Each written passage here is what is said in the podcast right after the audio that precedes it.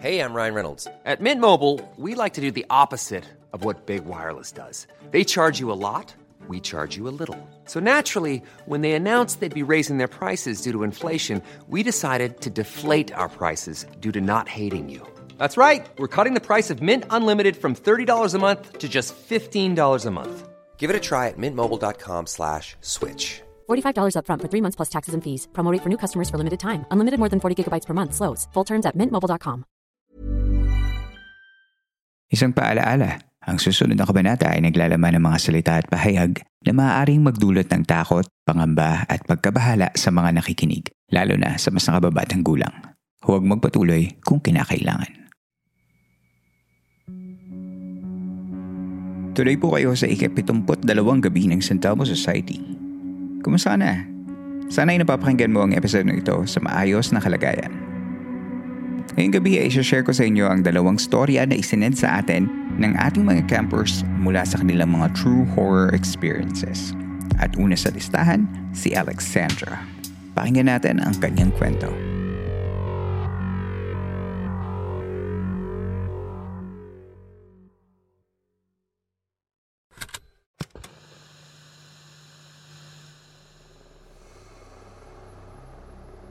Hello Campmaster, sana naging masaya ang inyong taon.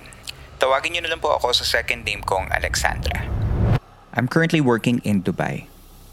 Mula nang mapakinggan ko ang podcast nyo, kahit sa trabaho, I enjoyed listening kasi mas nakakaganang mag-work at mas nakaka-focus ako.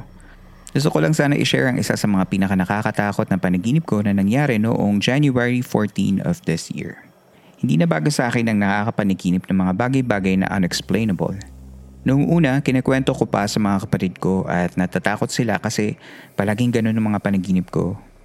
Pero hindi pa ako nakaka-encounter ng mga entity sa personal. I don't know but palaging sa panaginip lang. Pero mas gusto ko yun kasi hindi ko alam gagawin ko kung paano mangyayari sa akin kapag nagkataon yun. Bata pa lang, mahilig din talaga ako sa ghost stories and ghost movies. Tanda ko na kapag Christmas party ng high school, laging nasa wishlist ko ang Philippine Ghost Stories na libro. Usong-uso pa yon noon. Sabi nila, baka dahil sa panonood at pagbabasa ko ng nakakatakot kaya ako nananaginip ng mga ganong bagay. Sabi ko naman, hindi ako nagbabasa or nanonood ng nakakatakot kapag gabi kasi ayoko nang napapanaginipan yun. Hindi ko gustong mangyari sa akin kung ano man ang napapanood ko dahil hindi ako kasing lakas ng bida para ma-overcome yung ganong fear. Tinype ko agad ito pagkagising ko dahil sobrang linaw lahat ng mga pangyayari. Sorry kung masyado mahaba ang intro. Ito na yung story ko. Sa panaginip ko, parang normal na may okasyon sa bahay. Inutusan ako ng parents ko na pumunta sa mga lola ko para bumisita. Nakatira kami sa probinsya pero yung setup ng dinadaanan ko papunta sa mga lola ko ay sobrang masukal. Yung daan, hindi sementado. Kaiba sa kung ano na ngayon. Pagdating ko sa mga lola ko, napansin ko yung isang paupahan na medyo malapit sa kabahay nila. Sinabi ko agad na alam kong paupahan dahil nakatalikod ito at kita ko yung ilang aircon kada kwarto. Bagay yun sa akin dahil imposibleng magkaroon ng ganun dahil family owned yung lupa. Fast forward, hinatid namin ng mga tita ko yung pamangkin ko sa school at while heading out, nakakita ako ng taong sa panaginip ko lang kilala pero sa personal ay hindi. Ni pangalan niya hindi ko alam. Pero parang close kami so sabi ko magka-catch up kami. May kasama siyang tatlo pang kaibigan at isa lang yung kakilala ko. Si Kelvin. Nagkaya ang pumunta sa bahay nila at sumama naman ako. Tulad ng nauna kong sinabi, ang dinaanan namin ay masukal na naman. Pero nung malapit na kami, naging pamilyar sa akin ang lugar dahil ito yung apartment na nakita ko sa malapit sa mga lola ko. Ang pagkakatanda ko sa lugar, may katabi pang bahay yung apartment. May hati ito sa gitna. Pagpasok sa maliit na gate, may halaman sa gitna na humahati sa dalawang area. Sabi ng kaibigan ko, maliligo muna siya. Ang banyo na pinasukan niya ay nasa bungad lang. Kung may imagine nyo, dahil apartment type siya, yung gate na maliit lang yung pinakapinto sa labas. Tapos pagpasok mo, open area na siya na may mga pinto. Siguro yun yung mga room na nakatira doon. Dahil bago ako sa lugar, chinek ko yung kabilang side, yung hati ng area. Madilim at mukhang normal naman. Pagbalik ko sa kabilang area, nakapasok na yung kaibigan ko sa banyo.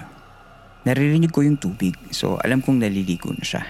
Ang kasama ko sa labas na naghihintay ay si Kelvin. Habang kinausap ko si Kelvin, tandang-tanda ko, sa likod ko, may nahigip yung mata ko na babaeng nakaitim na belo na dumaan. Nakatalikod siya sa akin at papunta sa madilim na parte ng lugar. Mahabang itim na belo. Para makasigurado, tiningnan ko ulit at for the first time, ito yung unang beses naka-encounter ako ng entity ng ganong kalinaw. Napatingin ako kay Kelvin at kita kong nakita niya yung nakita ko. Para bang normal lang yun sa kanya. Since this is my first time, nagkunwari akong hindi ko yun nakita at niyaya ko siyang pumasok sa kwarto katabi ng banyo. May bata kaming nakita sa hallway padating pa lang. Para siyang naglalaro at pumasok sa kwarto. Sinundan namin siya para dun sana magpahinga. Akala kasi namin parang receiving room yun. Katabi ko yung bata. Sabi niya, hinihintay niya yung tatay niya. Pero pag upo ko, iba yung naramdaman ko kapag nahahawakan ko yung kamay ng bata. May eerie feeling na parang nagsasabing hindi kami welcome doon. So niyaya ko si Kelvin na lumabas na lang kami at sumang-ayon naman siya. Paglabas ng pinto, nagsasabi na lang ako na pasensya na po kayo, sorry po, pasensya na po kayo, sorry po. Paulit-ulit ko yung sinasabi dahil baka nagalit sila sa pagdating ko dahil ako'y bago sa lugar. Paglabas namin ng pinto, kinatok ko yung kaibigan ko sa CR kasi ang tagal na niyang naliligo. Ang sagot lang niya, ungol na parang oo ang sagot. Nakailang katok ako at ganun lang lagi ang sagot niya. Kaya dahil hindi ko na kaya yung nararamdaman ko, sabi ko kay Kelvin, maglakad kami palabas. Habang naglalakad kami, ang weird ng mga nangyayari. Sumisilip ako ng mga bahay na nadadaanan namin, tulad ng isang tindahan. Yung tao sa loob ay nakatigil, na para bang nakatigil yung oras. Ang creepy talaga kaya binilisan namin yung lakad palabas. Hanggang makakita naman ako ng isang taong kilala ko. Lumapit ako agad sa kanya at sinabi ang mga nangyayari. Nandun ang family at mga kaibigan sa labas. Sabi nila, hindi na bago ang nangyayari sa akin dahil ganun daw talaga sa lugar nila. Pinapakalma ko ang sarili ko at nagpalipas ng isang oras doon nang dumating yung dalawa kong kaibigan. Tinanong nila kami kung bakit kami umalis at ang sinabi ko, ilang beses akong kumatok at puro ungo lang ang sinasagot nila. Pero sabay silang nagsabing ako raw ang hindi sumasagot. Kinilibutan talaga ako noon. Ang huling nangyari sa panaginip ko ay yung way ko ng pag-uwi. At ang dadaanan namin ay masukal at kawayanan. Ang sabi ng matatanda, mag-ingat kami dahil may tikbalang daw. Natawa ako nung una pero nung nakita ko kung gaano sila kaseryoso, doon ako kinabahan. Hindi, hindi ko makakalimutan yung payo nila sa pag-uwi. Sa halip na diretso ang aming daanan, ang way daw para makaiwas at makalabas ng maayos ay pagdaan sa gilid. Patagilid ang daan at hindi straight. Hindi ko alam kung ano nangyari dahil nagising na ako. Pero curious ako kung tama ba yung payo na yun. Hindi pa ako nakakabasa ng ganun na article about sa mga tikbalang. Ayun lang, pasensya na kung medyo mahaba at magulo. Ito ang unang beses nag-share ako ng kwento. Marami pa akong ikakwento sa susunod. Salamat Campmaster sa pagbabasa ng kwento ko. More power sa podcast na.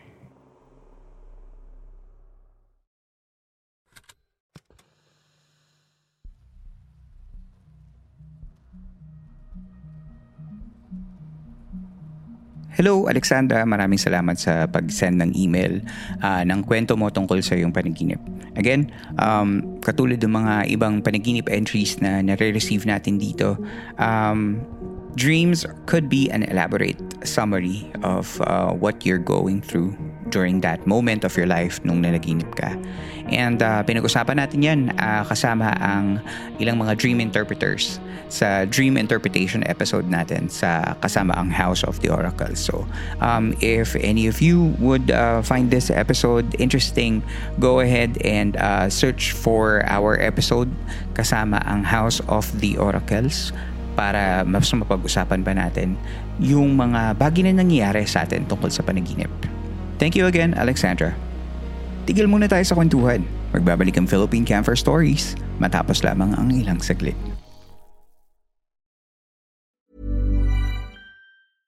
Hey, I'm Ryan Reynolds. At Mint Mobile, we like to do the opposite of what Big Wireless does. They charge you a lot, we charge you a little. So naturally, when they announced they'd be raising their prices due to inflation, we decided to deflate our prices due to not hating you. That's right. We're cutting the price of Mint Unlimited from $30 a month to just $15 a month. Give it a try at mintmobile.com slash switch. $45 upfront for three months plus taxes and fees. Promo rate for new customers for limited time. Unlimited more than 40 gigabytes per month. Slows. Full terms at mintmobile.com.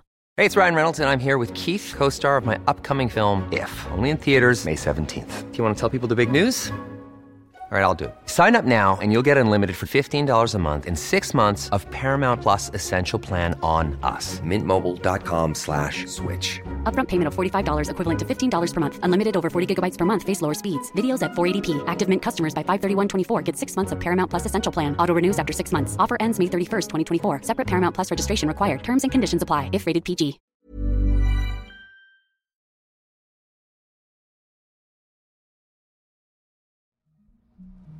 Sa pagbabalik ng San Telmo Society ng Philippine Camper Stories. Ang susunod na kwento ay galing kay Cindy. Pakinggan natin ang kanyang kwento.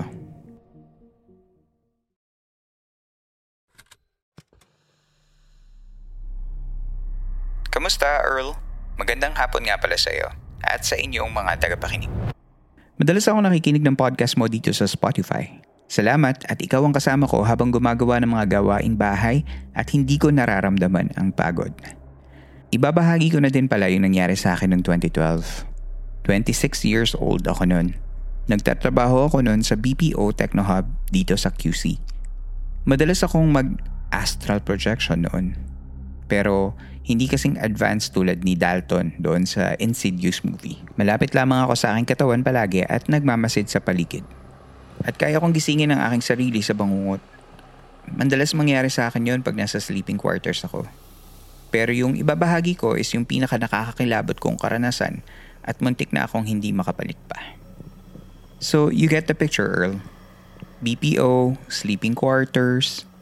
Malaki ang sleeping quarters namin at maraming nakakaranas ang bangungot dito. Pero ang pinakakilala doon ay yung lalaking malaki, matangkad at kulay itim ang buo niyang katawan. Bale, pasaway na ahente ako nun. Lagi akong go for lunch. Minsan 2 hours, minsan 5 hours. Mga 11pm noon at napagdesisyonan ko ng mag-lunch. Pero noong mga oras na yon, puno ang mga bunk beds. So sa lazy boy na lang ako pumesto.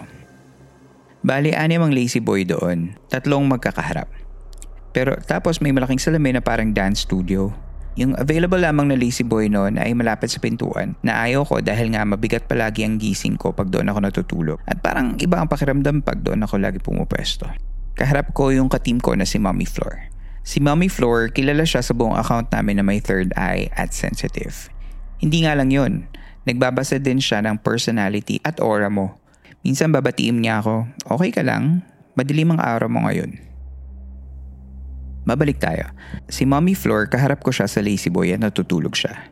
Maya-maya lang ay nakatulog na din ako. Sa panaginip ko, naglalakad ako sa loob ng buong sleeping quarters namin. At pabalik na sana ako sa aking katawan nang bigla kong nakita yung malaking lalaki at nakahawak siya sa balikat ng aking natutulog ng katawan. Malaki siya, matangkad, mga 6-footer, itim ang buong katawan niya. Pinanlilisikan niya ako ng mata at parang sinasabing hindi ka na makakabalik. Sobra ang kaba sa dibdib ko noon, Earl. Hindi ko alam ang gagawin ko. Mabuti na lamang talaga at naalala ko ang sinabi sa akin ng isa kong barkada na malakas ang third eye na suki ng paranormal na kapag nakaka-encounter daw ng ganito, sabihin ko lang, Lord, I surrender everything to you. Hindi ako pala simba, Earl. Pero malakas ang pananalig ko sa Panginoon at paniniwalang hindi niya ako pababayaan. Ganun na nga ang ginawa ko, Earl. Sinambit ko ang mga salitang, Lord, I surrender everything to you. Ikaw na po ang bahala sa akin. Pagkatapos noon, unti-unti kong naramdaman ang kaluluwa kong dumantay sa sarili kong katawan. Tama, nasaksihan ko yon Earl. Para yung mga napapanood natin sa pelikula. Nangyayari pala talaga yon Pagkatapos noon ay nagising ako na parang umahon sa tubig ng matagal at muntika ng malunod. Hingal na hingal ako at nanginginig sa takot. Katapos noon ay karipas ako sa paglalakad palabas at pabalik sa station ko. Sinita ako ng katabi ko sa cubicle. Hoy, okay ka lang? Pagkatapos noon, kinuwento ko ang nangyari. Maya-maya pa, kinalabit ako ni Mommy Floor. Kasunod ko pala siyang lumabas. Oo, nakita mo na siya no? Nakita ko na siyang nakatingin sa iyo papasok ka pa lang ng sleeping quarters. Nakapikit lang pala ng mata si Mommy Flor noon at hindi na nakatulog dahil sa nakita niya. Napansin na lamang niya akong umuungkol. Nakita kita kung paano ka nakabalik. Ano ginawa mo? Pagkatapos ay kinuwento ko sa kanya yung nangyari sa panaginip ko at ang mga salitang sinambit ko. Pagkatapos noon ay binigyan niya ako ng tubig dahil habol pa din ang hininga ko. Ilang linggo din ako bago nakaget over sa karanasan ko na yon. It came to the point na halos dinodrawing ko yung lalaking nakaitim sa station ko. Hanggang dito na lang muna Earl. Sana mapasama ito sa mga kwentong ilalahad mo pag-start ng bagong season ng podcast mo. Sana marami ka pang matanggap na liham patungkol sa kwentong katatakutan o paranormal na maibabahagi sa aming mga tagapakinig mo. Maraming salamat sa iyo Cindy sa pagsulat at pakikinig na rin ng podcast. Lalo na at nakakatulong ito sa iyo uh, upang mapagaan ang iyong um, pag-work at uh, paggawa rin ng mga household chores. Mabuti at medyo lucid at aware ka dun sa nangyayari sa iyo habang nananaginip ka. Not everyone can do what you do kaya uh, maganda na naibahagi mo sa amin kung ano yung ginawa mo kasi um, kasi baka maalala namin yan kapag sa amin naman nangyari yan, 'di ba? Um, Medyo natawa lang ako ng konti kay Mommy Fleur kasi alam na pala niya kung ano yung nangyayari tapos nakita na pala niya yung sinasabi niyong entity dun sa sleeping quarters tapos wala siyang sinabi. So, um, pero at least binigyan ka niya ng tubig para makahabol ka sa hininga mo. Um, usually nangyayari talaga sa mga sleeping quarters ng mga BPOs yung mga gantong um, panaginip na hindi maganda no? So hindi ko alam kung may uh, connection yun uh, sa sleeping patterns na nagbabago sa isang tao kapag sila ay nagtatrabaho sa gabi. Uh, mas nagiging open ba ang kanilang mga uh, senses dahil uh, nag-iiba yung sleeping patterns nila. So um, siguro yun yung isang bagay na pwede kong pag-aralan or uh, silipin sa mga susunod pa nating mga episodes. So maraming salamat sa pagkwento mo ngayon. Um, thank you so much Cindy.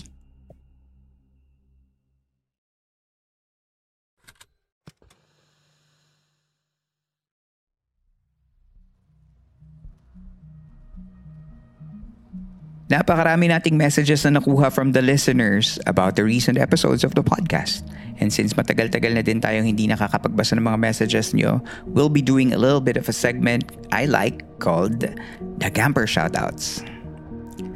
Sabi sa episode 147, uh, San Telmo Society 62, sabi ni Miyaki, hindi nakakatakot. Sana Tagalog na lang, wag na itaglish parang ang arte-arte kasi magsalita. Yan, isa na naman to sa mga uh, usual comments. No? Alam ko namang mahilig tayo sa mga nakakatakot na kwento at mas ramdam natin kapag Tagalog kasi yun yung first language natin. Pero wag sana nating i-bash or wag sana nating i-outcast yung mga taong uh, mas komportabling magsalita ng English or ng Taglish kasi um, yun lang yung nakagawain nila. Um, baka wala lang sa kanila yun. Hindi yun dahil sa nag-aarte or um, ano lang yun, baka yun lang yung natural nila. Sabi ni Nezuko, ang cute ng boses mo. Ayan. Sana pati ako cute. uh, sabi ni kimoy.com, Konya yarn, sorry pero masyadong cringy yung boses or narration. Di ko kayang tapusin with that kind of narration. Sa madaling salita, ang arte ng pagkakabasa. Ayan, Kimoy, thank you nag-sorry ka. Pero ganun talaga. Sabi ni Caffeinated Pink, Kamusta po Campmaster? I hope you're okay. Just want to salute Ate Ea kasi I don't really like taking dorms because of multiple factors, especially if supernatural ang reason. Yun lang po. Thank you. Maraming salamat, Caffeinated Pink. Mula naman sa episode 148 sa episode ni Jen at ni Jervis. Sabi ni Puhon, super spooky yung kay Jervis. Sana magkaroon ng more episodes about spooky experiences ng mga Jordalis natin. Feel ko super scary talaga yung mga yun. Siguro. Um, Puhon, I think I, I believe you in there na siguro marami silang mga kwento. Uh, hayaan mo kapag uh, nagkaroon tayo ng isa pang kaibigan na uh, journalist, uh, iimbitahin natin sila dito. Yan. Maraming salamat ulit kay Sir Jervis Manahan sa pagkukwento sa atin ng tungkol sa kanyang botched news beat na nangyari sa Caloocan. Episode 149 sa isang episode kasama si Third at Syra, sabi ni Man C. San Telmo Society is my favorite too. Keep them coming. Thank you, Mancy. Episode 161 sa Dark Tourism Series ng Manila, sabi ni Zilax. Gandang episode, Campmaster. At sabi naman ni Rhea Ferrer, great episode Capmaster, very timely. Ito naman ang sinabi ni uh, Perrin Jessica Joy. Interested talaga ako dito sa dark tourism mula nang mapakinggan ko sa isang episode sa Huwag Kang Lilingon. Would like to experience this kind of tour pero hahanap muna ako ng kasama. Marami namang group tours, um, Perrin Jessica Joy. Uh, you can check out uh, Wonder in Manila. Para yun yata, Wandering Manila. Um, isa siyang um, group tour na nag uh, sasagawa ng mga dark tourism tours around Metro Manila. Sabi ni Rose Marie Gabatin. Gusto ko pa sana pakinggan ang mga podcast mo kaso hinaluan mo ng politika. Ayan, Miss Gabatin, pwede kang hindi makinig ng podcast. Nasa sayo ang Spotify account mo. okay. Sorry, medyo heavy yan. Salamat na lang sa ating friendly camper na si Jobs Hingo. Sabi niya, gusto ko pa din pakinggan ang podcast mo kahit hinaluan mo ng politika. Ayan, ganyan niya. Salamat Jobs. Para sa mga taong naghahanap ng kape, check out nyo yung 1940s Kapihan uh, Facebook page. Yun yung business ni Jobs. Isa siyang mobile cafe. Go ahead and check that out. Moving on sa episode naman ni JM and Naomi sa episode 163, sabi ni O. Kyle Honeygummy, Love the new jeans song ASAP reference at 35. Ayan, thank you. Ang cute kasi ng song na yan. Uh, Mancy says, ang creepy ng story ni JM. Kevin Arisa 908, totoo yan Camp Master, tagalete po ako. Tinuturuan talaga kami ng mga pangkontra sa mga ganyan. At last, uh, Cadena 06 sabi niya, hilo sa Hiligaynon is poison. Ginhiloan is poisoned. I hope this helps. Uh, ito kasi yung episode ni Naomi kung saan um, parang nabanggit niya na tinuturuan sila nung mga bata pa sila kung ano yung mga pangkontra kapag na na yun nahihilo sila or yung parang siguro na hex or na nababati sa atin sa mga Tagalog. Yun. So pakinggan niyo yun episode 163. Sabi naman sa uh, episode 164 sa Miyerkules Martes um, horror podcasters featuring puzzle uh, pursuits, sabi ni EJ Romano. Thank you very much, Earl, for having me. God bless you and your podcast. Maraming salamat, EJ, for guesting in that episode. Episode 165, um, sa episode nila PNN, Butch at El Machete. Sabi ni Komi-san, Not gonna lie, lagi-lagi ako nakakakita ng multo pero hindi na ako natatakot. I don't know why. Sabi naman ni Jace, Huwag sana maghanap ng kasama yung kadete. Grabe ang creepy. At ito, isa sa mga pinaka well-listened episodes natin, yung Dark Tourism Baguio, uh, Chilling Tales of Baguio. Sabi ni Van Earl Nielsen, it's a nice podcast. Yan. Thank you. Dar Paulo says, Nag-workout ako habang nakikinig nito. Munti ko na mabitawan yung weights ko nung may babaeng sumigaw. Ayan. Sa ano yan. Salamat sa ating mga uh, editors sa um, TPN network, uh, the Pod Network. Sila yung sila yung sisihin nyo kapag may mga nakakatakot na sound effects. Uh, Denise says, Laperal White House is now a fine dining resto. I was able to dine early this year. Wala na ako nararamdaman na anything though. But what I noticed was wala silang salamin inside, e- even sa CR. Oh, hindi pa ako nakakapasok doon, Denise. Hopefully by the next time na makauwi ako, pwede nating pasyalan ang Liberal House na ngayon ay isa ng restaurant. Rain says, natatawa ako doon sa sigaw, iyak ng babae. Diyos ko. uh, Kath Natalie says, maganda po at finally alam ko na po yung truth and sobra din po ako natakot kahit po pinapakinggan ko lang.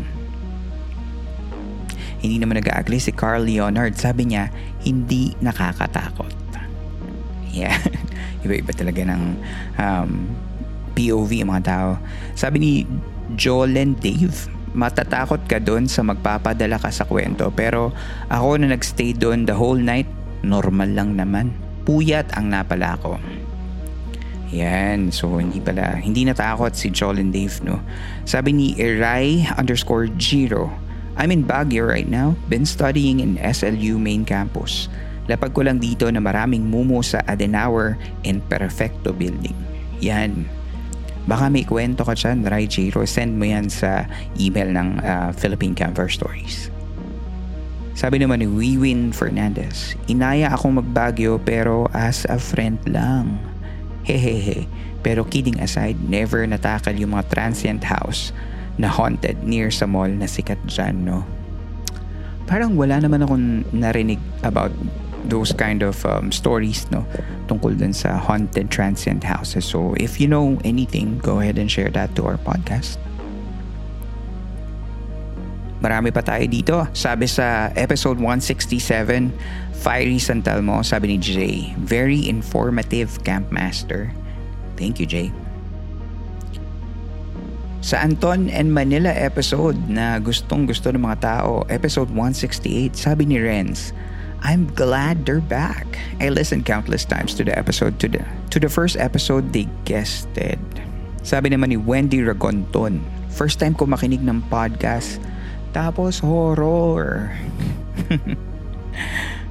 um, Reggie Blackman Babelino, sabi niya, it's only story. It's old knowing to convince the human that it's true. Huh? Ano daw? sabi ni Hannah May Natura Jaco Salem. Hako Salem, Jaco Salem, di ko alam. Please, anong episode po yung may bulong? Love this episode. Hana, sana nakita mo na by this time kung ano yung first episode. Hindi ko lang makuha yung uh, listahan ng episodes ko pero it was the first Anton episode last um, first first part of this year 2023 sabi ni John Paul Lumag Gracia Telecom na ang 135 Scout Topias Ah, binago na pala yun. Baka yun, may Gracia Telecom. Sa tingin mo, meron bang ano doon, um, spooky stories ang Gracia Telecom? Sabi ni Chawi, and they are back. Thank you, Capmaster, for bringing them back. Parang kagabi lang pinag-uusapan namin to ng friend ko. Yan, thank you, Chawi, for listening.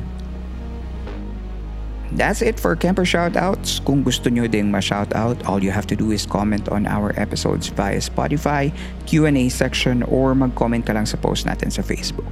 Simple lang, di ba? See you sa next shoutout. Dito na po nagtatapos ang ating kwento. Pagkatapos ng episode na ito ay pwede kang sumali sa kwentuhan by going to Spotify Q&A portion ng episode na ito doon, nagsashare kami ng mga kasama nating campers ng kani-kanilang mga thoughts about the episode. Just remember to be kind whenever you share your thoughts dahil ang podcast na ito ay mananatiling safe space for everyone. Kung gusto mo naman supportahan ang show by giving monetary tips, you can do that by joining our Patreon and Coffee. Yan yung mga sites kung saan naglalagay ako ng mga extra content for the podcast listeners when I can. Pumunta ka lang sa Spotify and click on the description of the episode at makikita mo lahat ng link na kailangan mo. At panghuli, kung may kwento ka naman na gusto mong ibahagi sa ating camp ay pwede mong isend yan sa campfirestoriesph at gmail.com at babasahin natin yan sa mga susunod na San Telmo Society Radio episodes. Muli, maraming salamat po sa inyong pakikinig. Magkita na lang tayo sa susunod na kwento. Ako si Earl at ito ang Philippine Campfire Stories. The opinions of podcast creators, hosts, and guests are not necessarily reflective of the official stance of the Pod Network Entertainment, its hosts, or other network programs. The content created by the people behind the podcast is personal and not meant to harm any religion, ethnicity, group, organization, company, or individual.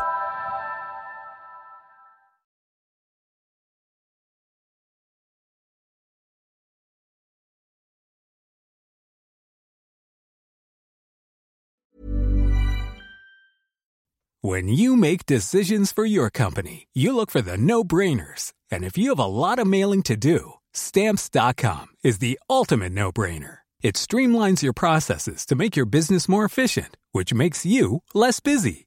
Mail checks, invoices, legal documents, and everything you need to keep your business running with stamps.com. Seamlessly connect with every major marketplace and shopping cart Schedule package pickups and see your cheapest and fastest shipping options from different carriers with rates up to 89% off USPS and UPS rates. And with the Stamps.com mobile app, you can take care of mailing and shipping wherever you are. Make the same no brainer decision as over 1 million other businesses with Stamps.com. Sign up with Code PROGRAM for a four week trial plus free postage and a free digital scale. No long term commitments or contracts. That's stamps.com. Code program.